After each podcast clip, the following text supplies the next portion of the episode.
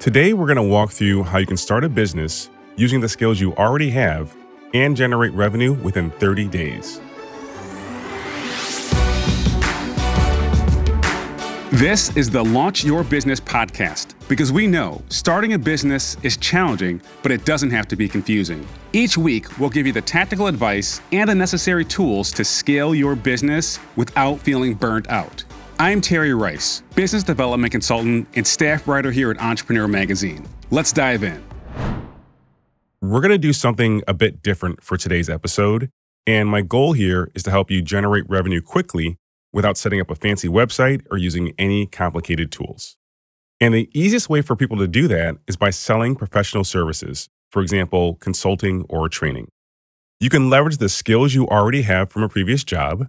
There's no startup costs, and you can start getting clients within 30 days. Great, so how do you actually do that? We're going to walk through a three step process to make that happen.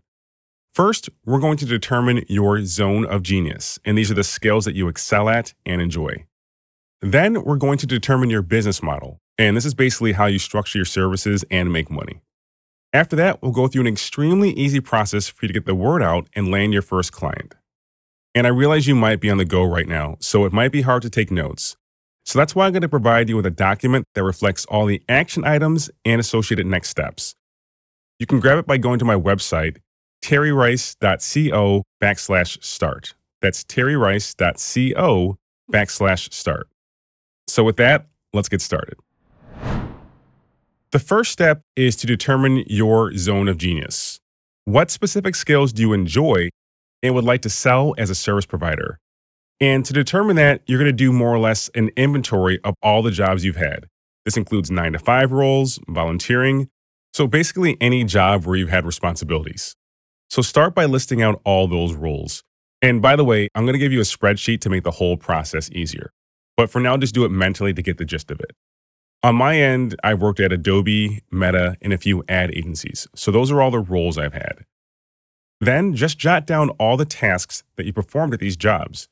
You can do your best to recall these, but it might be easier to look at your resume or your LinkedIn profile. And again, on my end, I handled campaign planning, budgeting, writing ad copy, pretty much all the stuff involved with being a digital marketing expert. After that, you're going to assign all these tasks to various zones of competence. And I'll stop now to explain what that means. In the book The Big Leap by Gay Hendricks, the author shares four zones of competence as it relates to your ability and interest in performing work related tasks. Here they are. The first one is your zone of incompetence. These are the tasks that you're not good at and don't want to be good at. Next up is your zone of competence, and these are the tasks that you can do well enough, but you really don't enjoy them. After that, we have your zone of excellence. Be careful here. This is probably what you get paid to do at your 9 to 5. And you're good at these tasks, but after a while, they may seem kind of boring and you're just not as fulfilled. The last zone is your zone of genius. These are the tasks that you enjoy doing and want to keep getting better at. They energize you as opposed to draining you. So, as you're looking at all these job related tasks you performed over the years, you're going to assign each of them to these zones of competence. And as you may have guessed, your zone of genius is the most important one. You'll pick one or two of these tasks to offer as a professional service provider. And it's important to be completely honest with yourself here.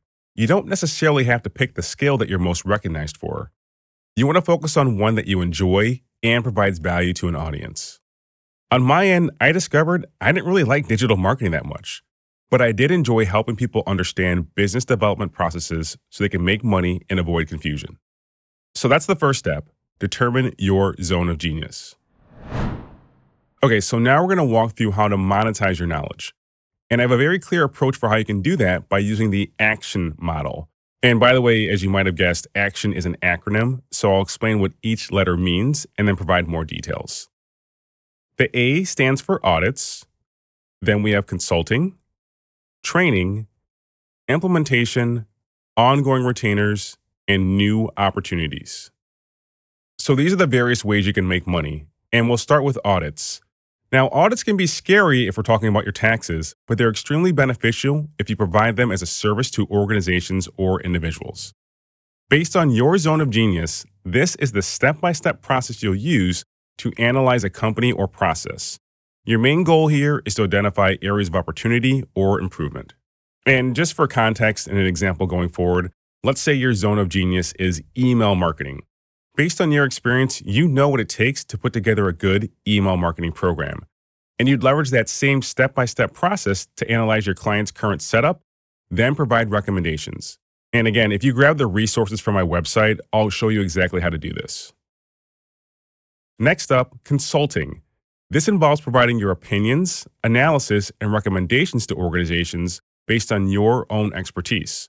Fortunately, you can use the exact same process that you already created for your audit. After that, we move on to training. You'll help individuals or organizations develop the specific skills needed to perform their job. Now, this is different from consulting, but it's somewhat related. So maybe during your audit, you discover they need to start leveraging a new process, but they don't currently know how to. That's where you come in to provide that training. Next up, the I stands for implementation. This is where you help your clients implement the tools or teams needed to achieve their goals. It could be onboarding a new tool or even selecting the right vendor to partner with. Again, so pretend you're this email marketing expert and you realize they should use an entirely new tool. You would help them implement it and could also go ahead and train their team on how to use it. Next up, the O stands for ongoing retainers. And this is by far one of my favorite ways to make money. With retainers, you continue providing advice and services based on your area of expertise. But you may not have a specific project that you're working on. You're just there to answer questions whenever they arise. So, for example, again, we're going back to this email marketing expert. Maybe they have a question about what subject they should use for an upcoming email. You would chime in with your advice. I strongly recommend offering retainers at the end of any project. That way, you can continue generating revenue from your previous clients. Lastly, we have new opportunities. And this is the most flexible part of the model. What ideas can you come up with based on the organization, their goals, and creative ways you can help them reach their desired outcome? And I'll give you an example here. I make educational videos focused on entrepreneurship for one of my business partners. But here's what I did I recently pitched them on a new opportunity, which is setting up an accountability program for all their program participants. This is aligned with my previous work and their mission, so they were receptive to the idea. So that's the action model. You can pick one or all of these, but I highly recommend the audits because it establishes the baseline for all your other services. So we now have your business idea as well as your business model. So you might be thinking, well, great, how do I actually get clients? And that's an important question. The answer can be complicated, so that's why we're going to keep it very simple. First of all, don't spend any time or money on complicated funnels or paid ads. You need to focus on gaining the trust of your target audience, and the easiest way to do that is to get connected through a mutual acquaintance. So here's what I want you to do think of 10 to 20 people you know who can spread the word about your new business. This includes previous coworkers, friends, and relatives. Ideally, these individuals would have access to a relevant network, meaning they may know people or organizations that can use your services. Then you're going to reach out to them and ask for their help. And I'll read a script you can use, but again, you can also grab it on my website at terryrice.co backslash start. Hey Omar, hope all is well on your end. I'm reaching out to let you know that I've started a new business and I'm wondering if you could help me spread the word. In short, I help e commerce companies optimize their email campaigns so they can grow their list and make more money. Would you happen to know of any individuals or companies that would be interested in this service? If so, I'd appreciate it if you could introduce us or just forward this email. Thank you for your support. That's it. That's all you need to do, and there are three critical components. The first is explaining what you do. The next is who you help, and lastly, what outcomes they'll experience. You can send this via email or messaging on social media, whichever makes the most sense for you based on your relationship.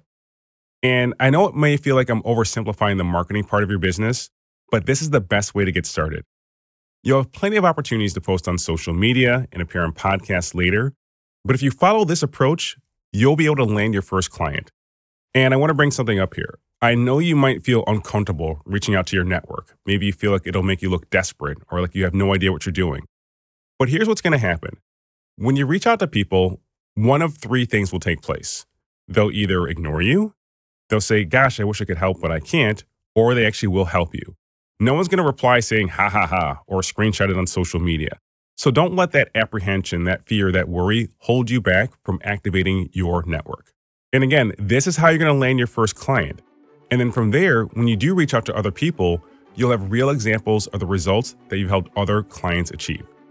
This will increase your trust and credibility among people who are not connected to you. So that's the process in three steps determine your zone of genius, select your service offering, ask your network to spread the word on your behalf. And I know you're still going to have some questions, right? How much do you charge? How do you get more people asking for your services? And how do you keep your clients happy? So, if you've been listening to the podcast or following me on social media, you may know that I have a video course that answers all those questions and more. It's called the Solopreneurs Fast Track, and you can learn more about it at terryrice.co backslash fast. I'd love to see you in the course, but you already have enough information to wrap your head around some of the initial steps. So just keep this in mind. Everything you need to start a business is already within you, and it's going to be challenging, but it doesn't have to be confusing. And by the way, if you like this format, and by that I mean a solo episode with just me talking, and want to learn more about other topics, reach out to me on social media at It's Terry Rice, or just head to my website, and again, that's terryrice.co. Thanks for listening, and I'll see you next time. Apply what you've learned on today's show. You'll find the show notes and more resources at terryrice.co backslash podcast. Again, that's terryrice.co backslash podcast. And the best way to support this podcast is by subscribing, telling a friend, and leaving a review. Also, you can get more tips by following me on Instagram at It's Terry Rice or follow me on LinkedIn. This episode was produced by Josh Wilcox of Brooklyn Podcasting Studio and edited by Dan Lardy. Special thanks to my wife, Dominique, for keeping our kids relatively quiet as I recorded. Thanks again for listening. I'll see you next time.